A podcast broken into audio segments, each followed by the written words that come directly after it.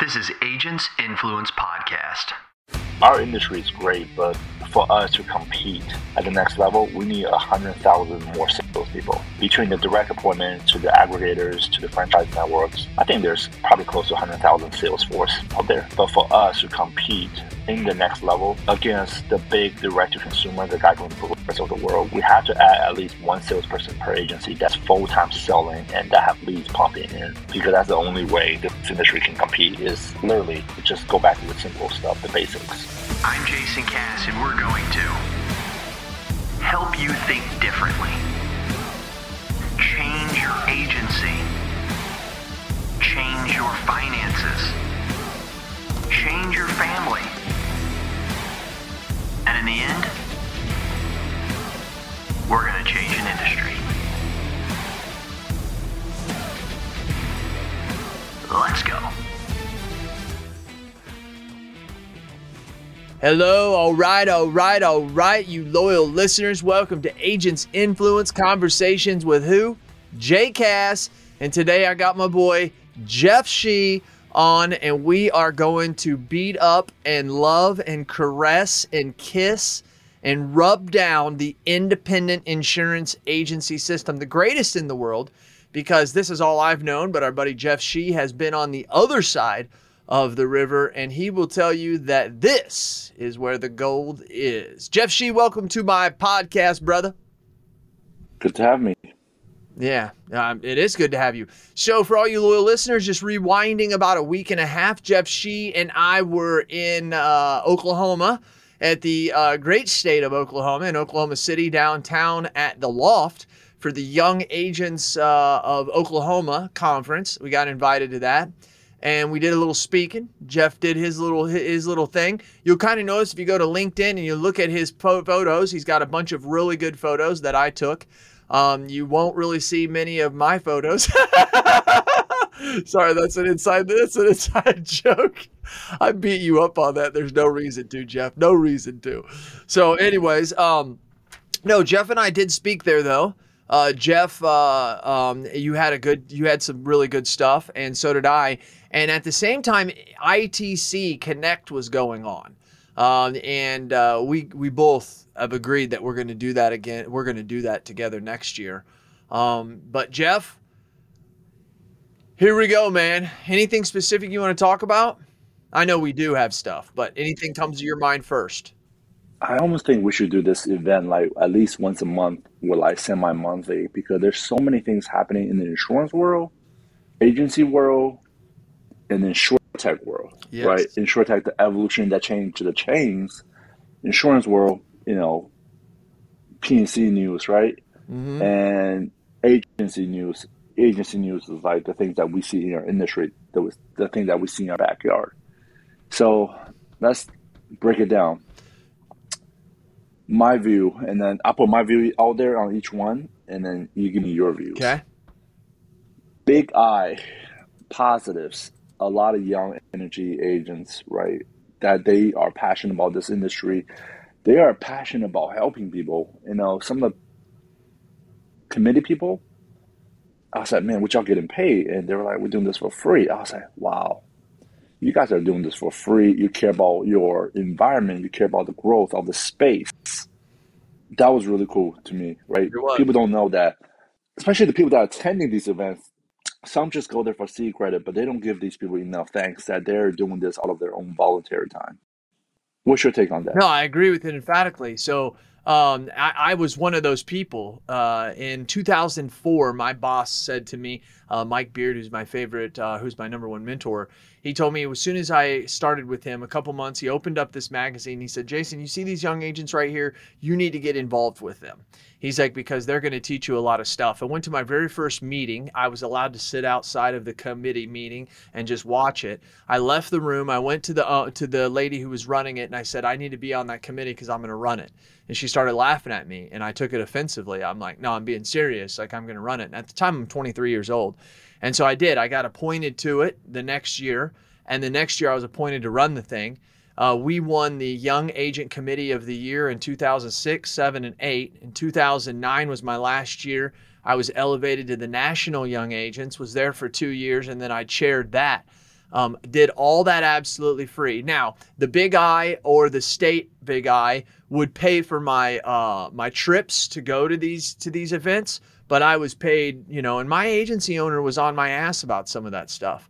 Um, I've said for over and over, I owe the big I for what they've done. I don't think I owe the big I for how my agency runs and how I do business, but I owe I owe the big I for being on this podcast and being recognized. So I really truly do. And I believe in those young agents. And I just want to end with this. I think the national big I is a waste of time other than legislative efforts. But I believe the state big I's, the states, the individual states, have mm-hmm. the best intention of the agents in that state and they want them to grow. I truly believe that with all my heart. Yeah. Mm. It is good a good takeaway. And pivot to ITC.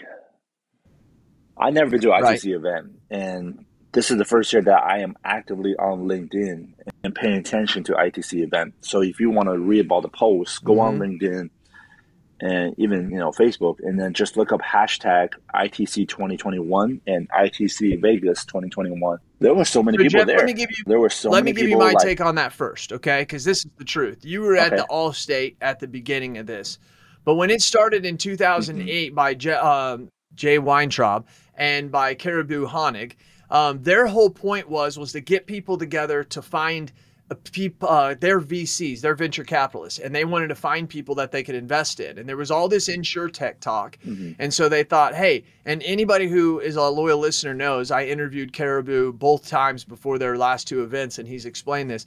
And he created this as a way to put all the people in there so he could go find people that he could invest in. And that's why I'm really surprised about this year. This year was about the agent. And I think it goes to what we need to talk about here.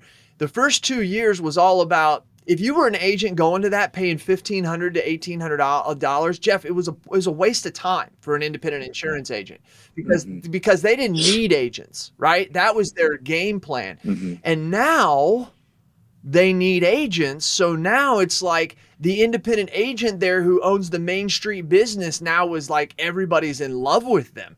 And I think that's where this year was different than um, 19 and 18, definitely. That's my opinion. They yeah. all need us in the end, Jeff. Agreed. They all need us in the end. and then I'm just watching like Nationwide just have their 350,000, uh, 350 million venture cap um, rolled out. And I think they filled the whole 350 million fund. And um, there's a lot of money floating around out there. Last night i saw another fund that went up for 550 million and it was targeted to seed money. There's a lot of investment out there that's targeting founders who have ideas and business models. Now can they execute it's, it's, it's a it's a million dollar question because well billion dollar question because they say 80% of the insurtech company doesn't exit, which means not exit like they go out of business, maybe they're still running, maybe still they're running profitable, but that doesn't have the second, the next funding or the exit funding within uh, 24 months. No, thank you. Appreciate so, that. You. Watching YouTube, you can see that I'm hacking back here or I'm sneezing, but I put it on mute for all you podcasters. Um, the amount of money that is pouring into it is absolutely unbelievable. I also know that a lot of people in America are not going back to work because they don't need to, because over the last 18 to 19 months, they've done nothing but save. Savings in America is up 9.4%. percent I think, and I just read this uh, a couple of days ago, and now it's down to like 6%. So people are starting to use their savings. But you have to think about it, Jeff Shee. Right. Most people who were paid twelve to fifteen dollars an hour made more than that with the stimulus and the work and the and the unemployment. And now they don't want to go back to work because of COVID and they don't have to. The reason why that comes into InsureTech is is the market is flush with cash and it's continued to flush with cash because the because the economy is good. And I'm curious what happens when Wall Street starts to stutter. All the signs are there, Jeff with what's going on in China, with what's going on around the world, all the signs are there that there could be a fault. And do you think, Jeff, I'm going to ask you, that if Wall Street decides to plummet from 35,000 to let's say 30,000 and we start to get back into a little bit of a recession, maybe not a big one, do you think that changes the way that they're dishing doling out that money? So let's go back to 20, Okay. 2008, the Big Short, margin margin calls, and Too Big to Fail. Uh, three trilogy movie that's incredibly done. One talk about on the eyes of the big bank, one talk about on the eyes of the big government, and one were done in the eyes of the hedge fund company. Money is flowing. Somebody's losing. Somebody's winning. I think that people couldn't come winning out of the next big crash or adjustments, whatever you want to call it. It's the VC people. It's the hedge fund people. The people that's going to lose is always the American people or True that. your middle Well class said, around Jeff. the world. I mean, the rich is going to get richer and they're going to buy everything 30 cents on the dollar. That's just the way it is. The adjustments is not built for the rich, but they are the one that's in position to take strategic moves. I hate using the word strategic because it's Makes so sense, overused. But you know, when we're talking about who's the one that's driving the insurtech space, hmm it's the VCs, right? VCs money, where's that coming from? That coming from family office. That come from the hedge funds. So who's going to get richer at every single crash? The VCs and hedge funds. And who's going to have more money for more funds to invest? The VCs and hedge funds. Um, that's my take on it. No, our average Americans, you know, we're going to probably potentially see our stock have a correction, potentially housing, maybe because I think there's still Yes. a whole lot of housing shortage. Um, so that might slow down that correction, but you know, I think we're still in a great space, and um, the world is changing really fast Really right now. I mean, especially if you pay attention to like everything that people are trying to come up with with creative ideas, creative designs. The two of the most stabilized institution, um, ins- insurance and big banks, are both being challenged by insurtech and fintech. Um, stablecoin, USDC coins is challenging big banks in how they have held on to our money. They've been holding on to our money, getting 22x, 20x to one leverage investment. And, um, you know, I think that's changing, right? Yeah, and Jeff, uh, we don't have to go straight into that, but let's keep it from the top level so we don't really bore people and, and lose them. But I Right. think that it has to do with here's what I say about crypto and everything. I think there's no doubt it's the future. I think there's no doubt Mhm. it's it's it's it, Jason Cass is missing the wagon. My son is just like he's 22. He's like, Dad, you don't understand, you know.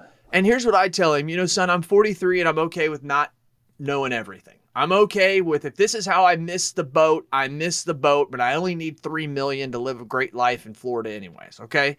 But here's my thought. This all stops when the government regulates it, and they're gonna regulate it. They're gonna regulate it. That's the big thing is, oh, it's not regulated. It's uh, until the government realizes that they can get their hands on it. Now, it's going to be hard for them to get their hands around it, but they'll figure it out. They really truly will. Thoughts? Well, I think it is completely regulated, right? Because most of us buy coins, tokens on the exchange, right? Every token we buy is like a share of stocks. And all the exchange in the United States that's operating, Voyager, Coinbase, Uphold, you know, BlockFi, they all regulated. You know, they all have IRS sending us our tax statements of what we gained, what we lost right now today I can lose take take a loss on Ether and write it off on my tax returns. So it's absolutely regulated. When they say not regulated, that's because right now crypto are traded at hundred to one ratio. You know, typical hedge funds, I think they trade stocks for margins trading Right. at twenty to one. So crypto is being moved at hundred to one or whatever insane number that's out there that's the part that's wild wild west because you can do so much damage with so little money. Mm-hmm.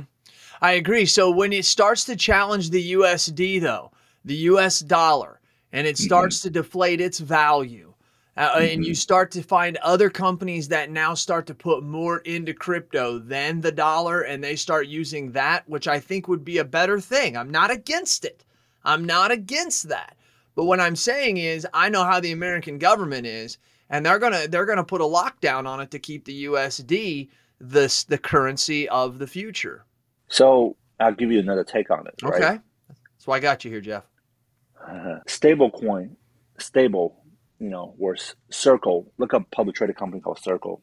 never heard of that one They are they just IPO'd. Okay. Um, or in the process of IPO.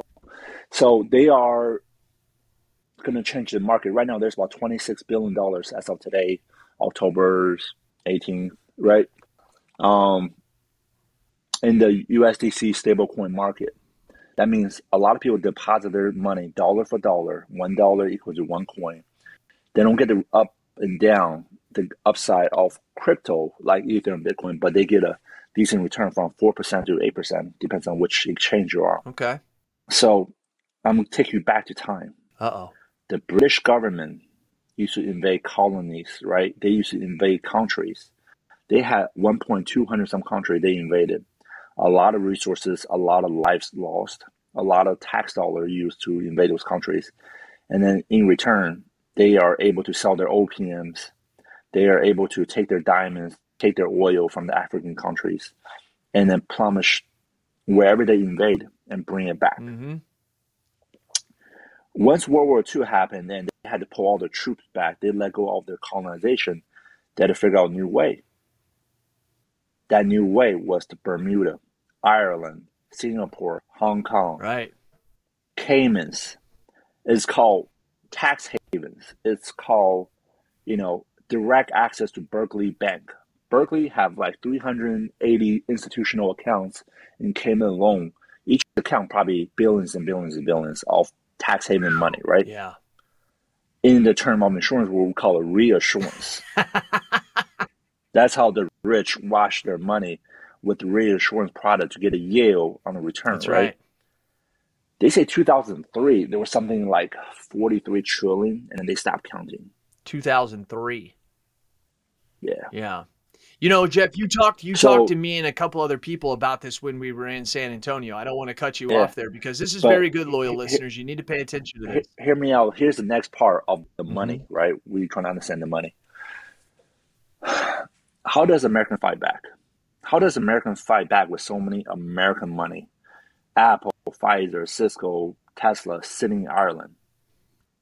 Probably all say State Mm-hmm. Farm, Nationwide, right? Sitting in Ireland because they're getting a cheaper return on the on their tax dollars, right? Because you know our federal government like to tax our corporations. So how do we bring the money back home?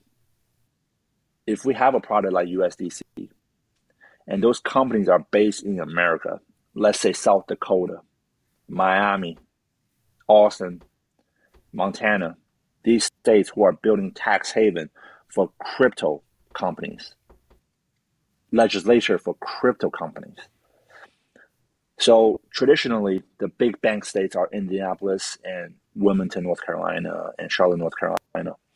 But if you have states like Montana and South Dakota going after Miami mayor, right, going after these crypto stuff, we bring the USDC back home, digital dollar, banked by a charter bank, so it's federally regulated. They say stablecoin and Circle and USDC product is a forty trillion dollar product within the next ten years. Forty trillion. That is shift of wealth. Forget about oil money moving. We give our dollar to the Saudis, right? We give our dollars to China for retail trade. We give our dollars to Africa for diamonds. These are transitional transfer of wealth where one country give away their money for a product that gain, right? Right. Just think about when we have the whole world depositing into our US dollars, into our USDC products, stablecoin. This is why China banned it. Because they saw their money leaving, their wealth leaving their country. They Hmm. have to come up with their own product so people can ship their wealth to China. Because China is already surrounded by Hong Kong and Singapore. where they see enough of their mm-hmm. wealth leaving every single day into the British Empire for the past 200 years. So, well guess, guess what's going to be the next reassurance? And here's the correlation to insurance, since most of our listeners are insurance. Big companies take a lot of loss, but they also have pure net gain, right? So if I'm say, hey, I am State Farm, I am insuring all my papers on this hundred dollar premium. Four dollars I lost, I lose it. But ten dollar I gain. Purely I gain it. Small insurance company like this insurance tech insurance carrier, Clearcover, Branch, they all play with reinsurance really, really, really hard, right? Mm-hmm. Guess what? Look at reinsurance loss. I think last year we were like someone came up with a number. I can't remember where I read it. There's so many smart guys on LinkedIn right now. So far this year, we already saw $15 billion of reinsurance loss, the most ever. That's because a wow. lot of people are putting their losses instead of themselves, they're putting their losses with reinsurance company. What I'm thinking is you see Binance, which is a, one of the biggest change, they're based out of Cayman. You're going to see so much money flushing into the reinsurance world from USDC, right? Stable coins. Mm-hmm. And then, matter of time, more of that money going to fintech fund, climate tech fund, insure tech fund, solar tech fund. And then it's just going to continue to disrupt our space because money equals to people, people equal to ideas, ideas equal to vision, vision equal to change and disruption, right? So nice. we are, here's the change I think going to happen in reinsurance. We're going to see a change in how insurance pricing actually is done and we're going to see the insurance reinsurance market become a lot more competitive. And then all the carriers wow. start saying that why am I taking loss on my own paper? Why I can take a loss on the reinsurance paper? Smaller margins, but much better ratio of how I do business, how I do my expenses, short time turnaround, and and also they can really plant their money off the float. So instead of planning, having their money set aside for cat events or losses, they can really reinvest their money into their people or other business like real estate business, right? So mm-hmm. I think the stable coin, the USDC market will really dramatically impact the reinsurance market and then change the change from there just going to start happening into our market because people can come in easier. Hello, loyal listeners. Hey, are you a local agent struggling to find markets for your client? Maybe you, maybe not. Look no further than Nation Brokerage Solutions. With over 200 carriers, their comprehensive options give you what you need for your customers' ever changing needs. With NBS, as they say it in the cool world, you can confidently offer a wide range of options to better support your customers and grow your business, AK Agency. Don't settle for less, do more with NBS. For more information about nationwide brokerage solutions, visit nbsbrokerage.com. Cast certified. Now, I love this, and that all makes sense. And I'm not going to doubt one bit of it. I'm serious. And loyal listeners, if you didn't hear it, back it up five minutes and listen to that again. Now, to put it into uh, what we want to talk about, I think you put it into very good layman's terms, but to put it into loyal listeners, some of you guys that are inside your agency, just head down working all the time. Let me give that to you. So, an insurance company, whenever they're going to pay claims, they're going to have the underwriting um, profit. The, as you guys know from your contingencies, they take out any expenses, any underwriting losses, all this stuff to get to what our agency profited, and then gives us a percentage of that. One of the things that the tech carriers are doing is they're realizing that they can't make it without the agent. And so what they finally have done is said, okay, let's be a go between between the agent's distribution system and the carrier, but let's not we don't want to carry the underwriting losses. We just want to carry we want to create the technology for the independent insurance agent to be able to compete in the future using their product.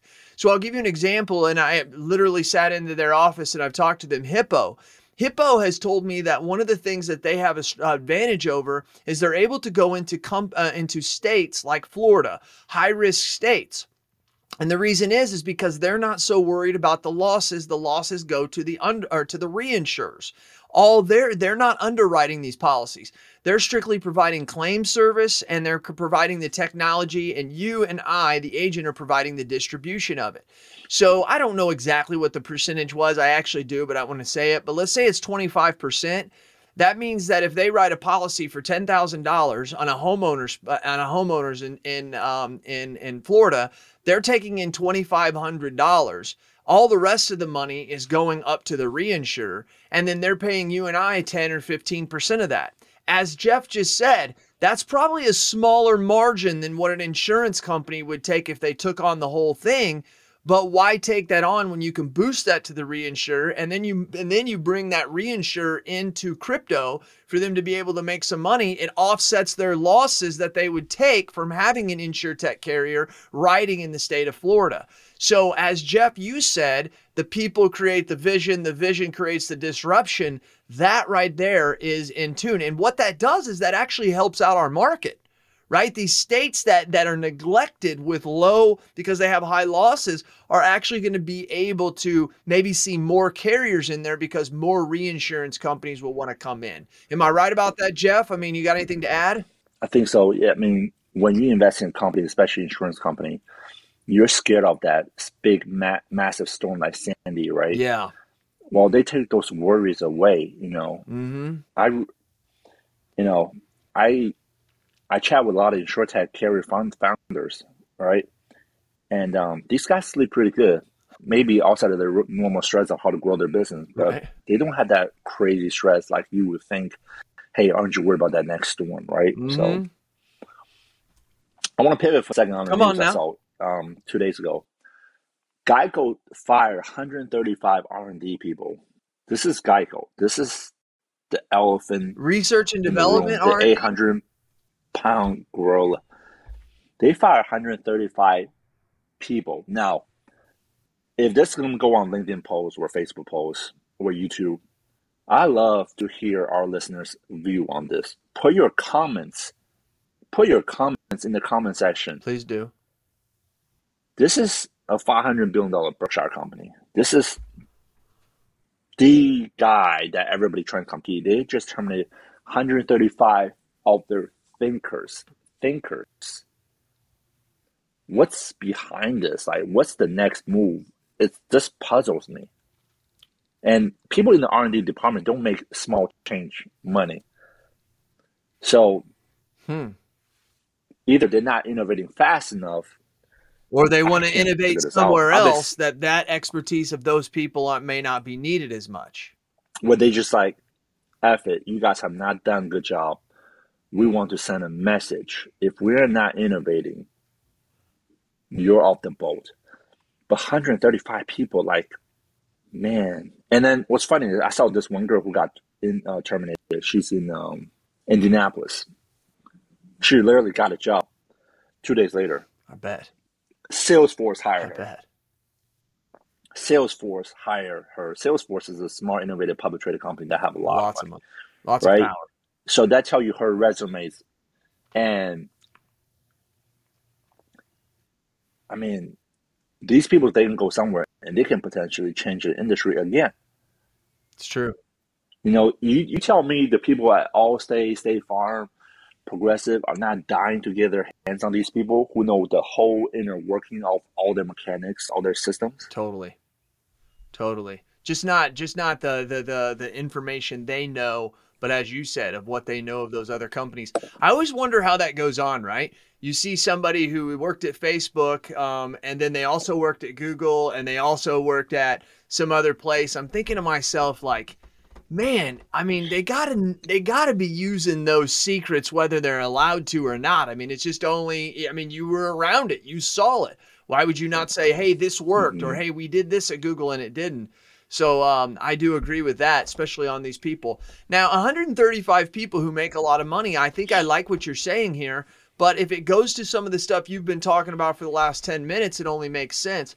Are those R&D people able to look outside of the shell they've always looked at as regarding insurance and tried to say, I mean, think of Berkshire Hathaway. They've got to be thinking because they are a huge reinsurer in certain areas, but they also have the retail side that has to make them start thinking, hey, how do we offset some of these these these losses, right? How do we start to do some of that mm-hmm. um, without necessarily being an insure tech? And maybe these people here, these hundred and whatever you said, um, they can't get outside the box. I'd love to know the average age of those people, right?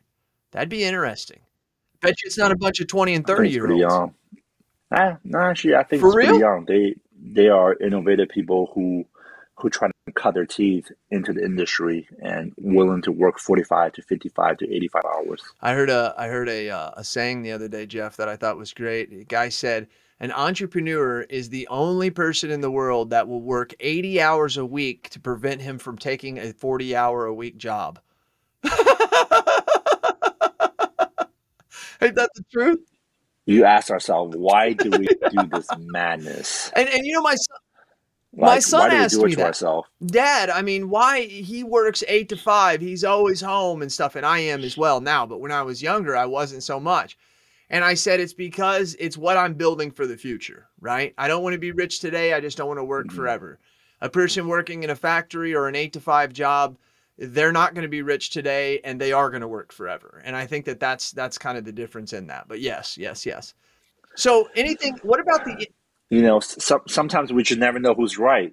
At the end of the day if they have a richer life you know surrounded by their friends and family and they get to see their you know loved mm-hmm. ones all the time entrepreneurs have some high divorce rate. So you know sometimes that's why you need to be an insurance right. agent because so, you don't have a high divorce rate because i mean you actually get to make up you know you get to actually make up your own uh, schedule and agenda. I mean i run four different companies um, that all make very very that are very profitable but i still sleep eight hours a night minimum. I still see my family until eight in the morning and i see them after four um, I think the reason why one of the reasons is is that number one, entrepreneurs of a startup, both billion dollar company, a little different than what Jason's doing. But I think one of the problems even independent insurance agents have is the lack of delegation. They try to do it all themselves. Mm-hmm. And uh, Steve Jobs said it the best. I don't hire smart people and tell them what to do. I hire smart people and have them tell me what to do. And I think that is something that I have followed very, very well. Now, it's not cheap Everybody wants to hire a $35,000 a year person. Not saying that that's not a lot to anybody listening. I'm just saying you want to hire a $30,000 a year person and have them try to run your office and your empire. That's not going to work very well. You're going to need to pay somebody 70, 80 to $100,000 a year, depending on where you live in, in the world, to be able to delegate those tasks. He said smart people. He didn't say anybody. It's just my thoughts. Agreed. Okay. You know, go back to big, big, big I I think, you know, our industry is great, but for us to compete at the next level, we need a hundred thousand more salespeople, right? Between the direct appointments to the aggregators to the franchise networks, I think there's probably close to hundred thousand sales force out there. Wow. Um, if you add the captive guys, there's definitely a hundred thousand plus. But for us to compete in the next level, against the big direct to consumer, the guy Geico and Progressive of the world, we uh, we have to add at least one salesperson per agency that's full time selling and that have leads pumping in, because that's the only way this industry can compete. Is literally just go back to the simple stuff, the basics. Well, and think about this: um, most agents go after non-standard business. Right. And I hate using the word non standard, but there's agents who excel at it and make a crap load of money. And then there's agents who go out after the above average to preferred client. And I think one of mm-hmm. the problems that I don't think personal lines is going to go away, but I believe segments are. For instance, Tesla now is going to be coming out with their own um, insurance. And I love what they've done. They're doing away with married wo- woman, uh, man, their age. They're doing it all away. It's just based on how you drive. You're starting to see people like Cadillac and stuff how the car drive. Yeah. I mean, they can follow it. Remember, right now, insurance actually really have been done on the person. Right. Right. Your name, your date of birth, your age, right? Your age, your your marriage, right? And um, they're collecting information on you, your clue Right. history, your your claim history, your ticket history, your credit. Insurance act- insurance actually was done on the people. Tesla is doing the insurance actuary on the car. which makes sense. I mean, seriously, that, that, that I mean, I, I think that it, he's going to prove that correct. You know, one of the big things, um, what's her name? Carrie, Carrie, um, huh? Carrie Ann, Carrie Nah, from Loop. she might be. It's ODN is where she started. It may be, uh, Carrie, uh, d, d, d, huh? Wallace. Carrie It's Wallace. not Carrie Wallace. I can't think of her name. She's one of the most brilliant women I've ever interviewed in my entire life. I've had her on twice. And what her what her company does is actually studies the fact that um, the the driver is a is a key indicator, but another big indicator is the area in which you drive. Potholes, driving west in the morning or I mean east in the morning versus driving west in the afternoon with sun glares.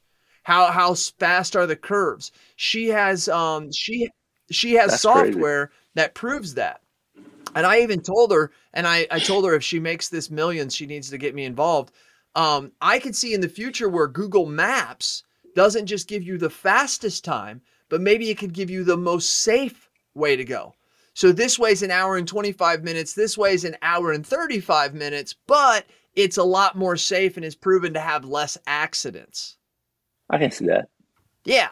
And so I think this. So here's what I'm going with. When you have Cadillac and some of these companies are coming out with, hey, for $1,500 a month, you can have a new car, right? Every Mhm. month or week or whatever that is. And they supply the, the insurance for that. I think we're going to start seeing the Teslas and the different models to where my point was is that segment of that above average to preferred client, I think is going to shrink. I don't think it's going to go away. I think it's going to shrink. And I think that's going to put agents like myself, loyal listeners, because I'm the person who doesn't write non standard business. I'm the person who only writes above average to preferred. And looking down the line in that, those are the people who are going to be driving the Teslas in that. She? You know what's you know what's also shrinking? You talk about that Cincinnati risk, right? The people that Erie, Grange, Cincinnati loves, Mm-hmm. the the preferred Yep. clientele, our population is shrinking. We need to have 2.1 children per every family household in order to keep it net zero, like flat, right? One point, what is it, 1.6 or some shit like that right now? Scary. Yeah. Like, yeah. If we don't have immigration coming into our country, we are effed as a population growth. And I read a crazier number Japan and China at 1.3. Yeah. So that means every two people that's dying off, there's 1.3 Replacing. person. Right. They are shrinking their population at 35%. Oh, shit. That's a good way to look at that. Yeah. On top of that, you know, we call the 40, 45 age household married, that population the preferred market, right? Because you're 45, you're safe, you are parents or grandparents in the future. That population is not growing. The population that is growing is the people who don't want kids, the people who are just renting, the people who are just driving around their Ubers, right? So we're gonna see the landlord product really grow. You know, the people like Obie of the world really is in a good place because, you know, people can have 10, 20, 30 more rental properties because of the new lifestyle that young kids are building. It's So- pretty wild. Yeah. So that market is already shrinking not by Tesla, by just by natural mortality. So I found her. Carrie Ann Nadeau. She that is her name. I'm telling you, Jeff, you got to get to know this lady. Yes, she is the CEO at Loop. You were correct. You were absolutely correct. Yeah. She had, I'm looking at her activity here. She used to be with I guess she rebranded Loop eh, because it, used to be like OBD or something like that. Yeah, she's from MIT. That woman is impressive. She sees the world She is. completely different.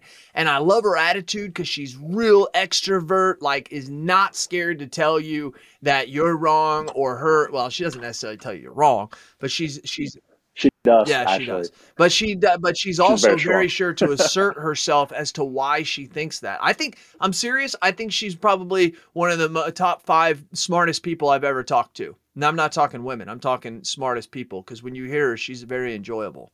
By the way, my wife just walked in the door. All. Okay, yeah. So I was about to do a podcast in the dark. Yeah. Well, I mean, you know, she's she's energy conscious. God love her. Hey, Ra- Jay, she. I want to wrap this up. I try to keep them a little bit short now. Um, let's let's try and wrap this up in the next five minutes. Sure. Um, but I think how this is overall affecting the industry is is kind of what we've been talking about here. And I think one thing that that the insurtechs have proven to this industry is once again that the best distribution system out there is the independent insurance agent. And and and I'm sorry, sorry, sorry. Just not them, okay? Captives too. Captives too. The people who carry the relationship are the most important. And I think in the long run, insurtech carriers believe that technology will drive this. It will. But where they're right right now is they're starting to be stand next to us. I heard Daniel Burrus, one of the smartest futurists I've ever heard, and loyal listeners, you know I talk about him all the time. He was on my podcast, and one of the things that I asked him, I said, I said, what is the future of insurance? And he said, Jason, I don't know much, but the only thing I know is that the future relation is relationships. And he says, here's an example to take us outside of our cocoon. It's not so much the lawyer with four paralegals who is trying to fight and trying to find the um, that is trying to get a client based on prior court records or court cases.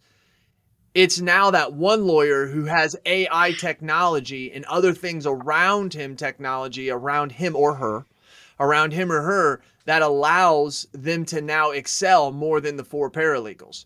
And I think the insurtech is starting to realize that that's what Jason needs. Jason doesn't need to hire more VAs. Jason doesn't need to hire more staff. Jason needs to have the technology of five to 10 staff members.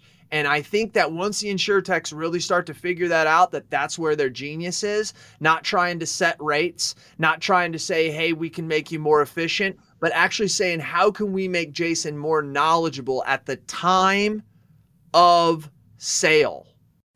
yeah. It's all about claims right now. It's all about service. It's all about how we do this for insurance companies. How is an insurtech carrier valuable to me at the time of sale? When they start figuring that out, then they're going to have some some really really you know, big breakthroughs. I they really the next breakthrough for insurance got to be claims. I mean, we've been talking about insurance carrier, the the pricing, the distribution. Yeah, I don't think there's enough insurtech companies right now in the claim department because between the supply distribution of housing market, automotive market, any claim right now is being settled in the record long numbers. Like people are waiting weeks and months for a check or even a year plus to settle a claim. These type of things are horrible That's for our industry, horrible for people to think about insurance, horrible for the consumer experience. And what do you call that thing when two insurance companies just going back and forth? Um, I'm drawing blank. subrogation. That process should not be that long, and it is that long. And No. then right now, when under a specific amount, insurance they don't get paid on it. Let's just say you rear-ended me, right? There should be a fast process for you to pay me really fast, versus me chasing you for that dollar forever. It can be tough. So the flow of money, if it becomes faster, then the waste, the loss of expenses go lower, and then this can help our insurance actuaries can help the profitability of these companies. But right now, there just hasn't been any innovation because you know attorneys they play a big chunk in this area and they slow everything down. So you know, They do. They absolutely do. So I'm out here taking some notes, and I got a ton of them over here, Jeff. Um, for all you loyal listeners, just to know, Jeff and I are recording this on 10-18, which is a Monday. I never do them on 18 on the Monday, except when Jeff Shee says, "Hey, Cass, we got to spit some game." Um, and it's 10:04 in the morning. And also, I've got a lot of notes, but I also just emailed Carrie and said, "Carrie, girlfriend, it is time for us to do it. Another one. That's exactly what I said because that's how I talk to everybody. Um, guys get a little weird about it, but it's okay. It makes them remember me. And uh, I'm going to get her back on, and you and I are going to get on and talk to her about her genius. That's cool. Yeah, I, I just absolutely. You know, I I love for us to. I might look into my connection a little bit. I love for us to chat with somebody from the reinsurance world. Yeah. Whether it's Munich Re, American Family. Uh, Yeah. You know, there's a lot of reinsurance ventures. Maybe Hudson Capital, Mhm. right? Um, they are seeing money flowing like never before on the both side of their venture side and their reinsurance side. So that'd be kind of cool because this is really one of the biggest change into our industry, and uh, we need to get some of their boys out here. We do. We do. I got like somebody that. actually. I- well, the reason why I'm fading off here, I'm trying to think if I know anybody at that high level. Um, somebody who's high level, but like is high level of the high level, right? We we gotta we gotta we gotta demand. We deliver quality up on here, okay? Jeff Shee, I'm gonna let you go. Anything you want to say wrapping up so I can get back to selling insurance? Have a great week, guys. Yeah. Thanks for listening. Loyal listeners, I hope that you liked what you got. I mean, you got 44 minutes. I've been trying to keep these to 30, but I knew we wouldn't go there with Jeff and I on. Him and I sat around just talked about this in Oklahoma. We wanted to do a podcast right there, but I didn't bring any of my equipment. Um, but uh, if you, any of you guys get a chance, if any of you are listening out there and you are wanting to do, um, you're wanting some people to speak, I'll be more than happy to speak. But also, Jeff Shee really impressed me with uh, his message that he had. It was his story. It was about achieving. It was about believing in yourself, but most importantly, believing in your staff and your people, and that you're nothing without them. So, and he he he's lived that. He was going to show you videos of what his agency was like in the past and what it's like now today. He's going to show you how he's writing what two and a half million, three million a month. My team, not me. yeah, not you, your team. Right, that's right. But Mhm. people all need a vision, and then when you get that, they get disruption. Jeff Shee, I do appreciate you, and uh, I'm I'm so glad that this industry got you. I am so glad that you dominated all states so much that they kicked your ass out because now we got you. Now we got you over here. All right, man. All right. Hey, uh, loyal listeners, you know I do because I do it for you. Tell me your thoughts, tell me your ideas, and I'm going to tell the world what you have to say. This has been Cass. He's she. We're out. Hey, agents, listen to this. Listen to this. What are we terrible at? Think of it. Think of it. Really? We're, we're terrible at training, right? We're not very good at hiring. We're not very good, terrible at firing, actually. Uh, terrible at creating process and some workflows. Terrible at technology and implementing that technology and even knowing what type of technology we want. And the list goes on and on. Now, listen, I'm an agency owner, and I, you know how it is to to fix a problem. The first thing you got to do is you got to admit you have a problem. Here's what you do go to virtualintel.com. Check out what we do because we do all those bad things that you can't do. Really? And you may do one or two of them well. Good for you if you can do them all. Just want you to know you're in the minority. But if you can't do any of them good, or you don't even want to do them anymore because it just takes too much mental power, then good for you for realizing that and give us a call. I'm telling you, at Virtual Intelligence, that's what we do. And where we specialize in high quality VEs, not virtual assistants. Look it up. Go to ChatGPT, put in what's the difference between a virtual assistant and a virtual employee. Enough said. I don't have enough time to go on and on about all the differences on this 60 second commercial, but you've got time to search it and look at it. That's what we do. We deliver high quality VEs. We mix the technology with it. We train them on the technology, give them and the technology to you, and you're off to the races. I'm not joking with you. You can call my agency at any time, ask for Lordland, and we do ask her, say, how fast are you able to do quotes? I've actually got a couple videos of it. That's right. We can do five to 10 carriers in one quote in three to seven minutes. So you give me an auto quote, I can do five to 10 carriers in three to seven minutes. How are we doing it? We're doing it through the technology of virtual intelligence. Give us a call. Check us out. You can ask for me personally. I'll do the demo for you. Who are they? Cast certified.